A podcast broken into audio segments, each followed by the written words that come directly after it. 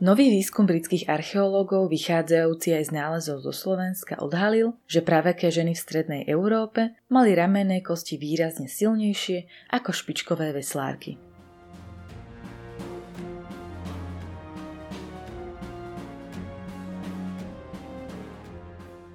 Zdravím všetkých poslucháčov podcastu História pre zaneprázdnených.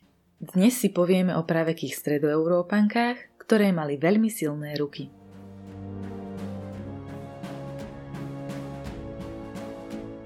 Práca poľnohospodárov neznamená len siať a žať. Zrno treba zmeniť na múku a to bola v praveku skutočná lopota. Prví poľnohospodári mleli zrno ručne medzi dvomi kameňmi. Oproti neskorším metódám to bol málo účinný a značne namáhavý spôsob. Našich predkov zamestnával od mladšej doby kamennej až do veku kovov. V strednej Európe sa takto mlelo viac ako 6000 rokov. Každodenná niekoľkohodinová námaha sa odrazila na ramenných kostiach pravekých poľnohospodárov. Nový výskum archeológov z univerzity v Cambridge odhalil veľkú telesnú silu pravekých Európanov. Porovnaním so súčasnou populáciou sa dokonca zistilo, že ženy v komunitách prvých stredoeurópskych poľnohospodárov mali ramenné kosti výrazne silnejšie ako špičkové veslárky. Ako skonštatoval spoluautor výskumnej práce J. Stock, zistenia naznačili, že namáhavá manuálna práca žien predstavovala zásadnú hnaciu silu ranných farmárskych komunít.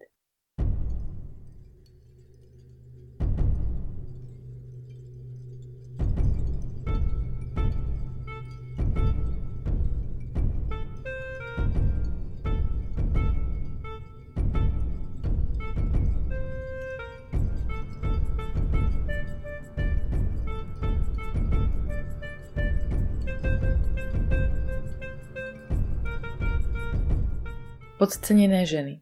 Často sa zabúda, že kosť predstavuje živé tkanivo a reaguje na námahu, ktorú vykonávajú naše telá, hovorí hlavná autorka práce Alison McIntoshová. Telesná námaha a svalová aktivita podľa nej vyvíjajú na kosti tlak a kosť naň reaguje. Mení svoj tvar, pevnosť aj hustotu. Podľa McIntoshovej porovnanie charakteristík kosti dnešných ľudí, u ktorých poznáme povahu pravidelnej záťaže, s charakteristikami kostí z archeologických nálezov umožňuje odhadnúť, aké typy aktivít vykonávali naši pravekí predkovia. S kolegami sa zamerala výhradne na kosti žien. Doterajšie výskumy totiž porovnávali kosti dávnych žien len s kostiami mužov. Ibaže mužské kosti reagujú na záťaž oveľa výraznejšie. Výskumy tak výrazne podcenili námahu, ktorú podstupovali praveké poľnohospodárky pri každodenných prácach. Ako zdôraznila McIntoshová, ide o prvý výskum, ktorý porovnal kosti pravekých žien s kostiami žien zo súčasnosti. Anglickí archeológovia pomocou 3D laserov a silikónu vytvorili modely píšťal a ramenných kostí takmer stovky žien, datovaných do neolitu, doby bronzovej, doby železnej a raného stredoveku. Nálezy pochádzali z Nemecka, Rakúska, Maďarska, Srbska, ale aj z Českej republiky a zo Slovenska, konkrétne z Nitry. Charakteristiky týchto dávnych kostí porovnávali s píšťaľami a ramennými kostiami 83 súčasných žien.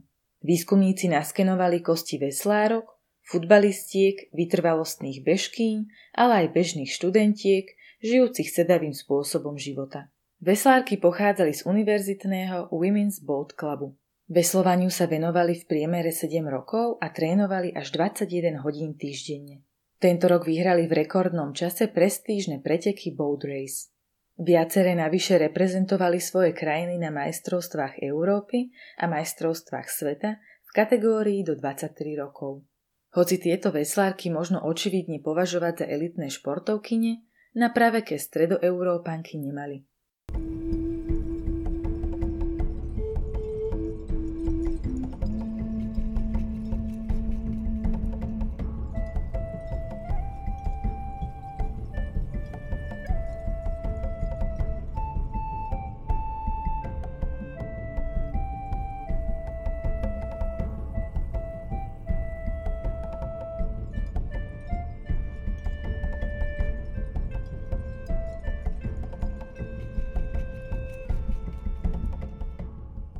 Sila spraveku Výskum kostí nôh pravekých žien ukázal obrovskú rozmanitosť. Niektoré mali kosti nôh slabšie ako súčasné študentky. Iné ich mali silnejšie ako vytrvalostné bežkyne. Naznačuje to, že ženy sa venovali mimoriadne širokej palate aktivít, vysvetľuje Elison McIntoshová. Podľa archeologičky niektoré ženy veľmi veľa chodili, napríklad kvôli noseniu vody z veľkej diálky. Napriek zistenej rozmanitosti sa v priemere sila píšťal pravekých poľnohospodárok od dnešnej populácie výrazne nelíšila. Pri ramenných kostiach sa však zistila iná situácia. Dávne poľnohospodárky mali ramenné kosti až o 30% silnejšie ako dnešné študentky. Pokorili aj elitné veslárky. Oproti ním mali ramenné kosti silnejšie o 10 až 15%. Tento výrazný rozdiel trval od neolitu až do doby železnej. Vytráca sa v stredoveku, keď sila ramenných kostí žien padá na úroveň dnešnej populácie.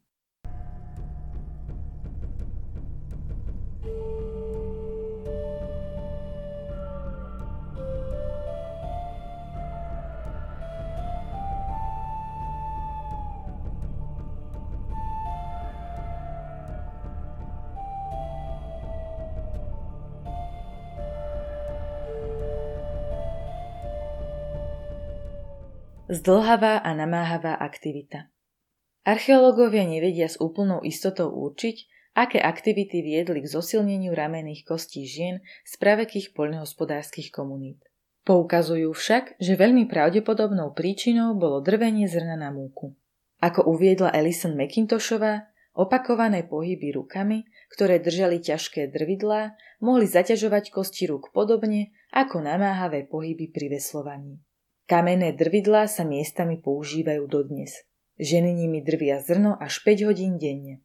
Ako sme spomenuli v úvode, manuálne drvenie zrna kameňmi je neefektívne a namáhavé. Konkrétne, na spracovanie kilogramu zrna je potrebný štvornásobný čas a dvojnásobná námaha v porovnaní s časom a námahou pri používaní otočného žarnova, čiže ručného kamenného mlinčeka. Otočný žarnov sa však objavuje až v dobe železnej.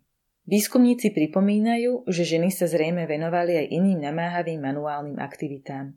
Obrábanie pôdy síce v dobe bronzovej uľahčil vynález pluhu, ale vzrástol význam statických aktivít, ako bol spracovávanie mlieka, výroba tkanín, skla, soli, kožušín alebo výrobkov z parožia.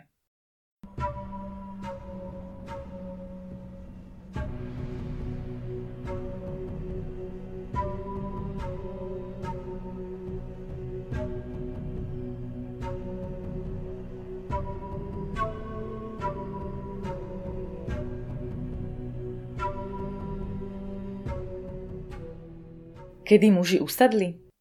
Nový výskum anglických archeológov doplňa podobné nedávne výskumy, ktoré u stredoeurópskych mužov praveku zistili dôkazy o vzostupe sedavého spôsobu života. Od obdobia neolitu asi pred 5300 rokmi pred našim letopočtom do obdobia okolo roku 100 nášho letopočtu sa postupne zmenšila hrúbka aj zakrivenie píšťal, ktoré v priereze nadobudli okrúhlejší tvar. Porovnanie s dnešnými atlétmi a kontrolnými nešportujúcimi subjektmi ukázalo, že charakteristiky kostí neolitických mužov sa zhodujú s píšťalami športovcov, ktorí sa venujú cespoľnému behu. Začiatkom 4. storočia nášho letopočtu však podľa analýz kostí dosiahol sedavý spôsob života mužov úroveň dnešnej nešportujúcej populácie. Tieto staršie štúdie skúmali aj ženské pozostatky z rovnakých pohrebísk. Zameriavali sa však len na dolné končatiny, kde nezistili žiadne badateľné trendy. Zdá sa tak, že miera sedového spôsobu života sa u pravekých žien v priebehu tisícročí výrazne nemenila.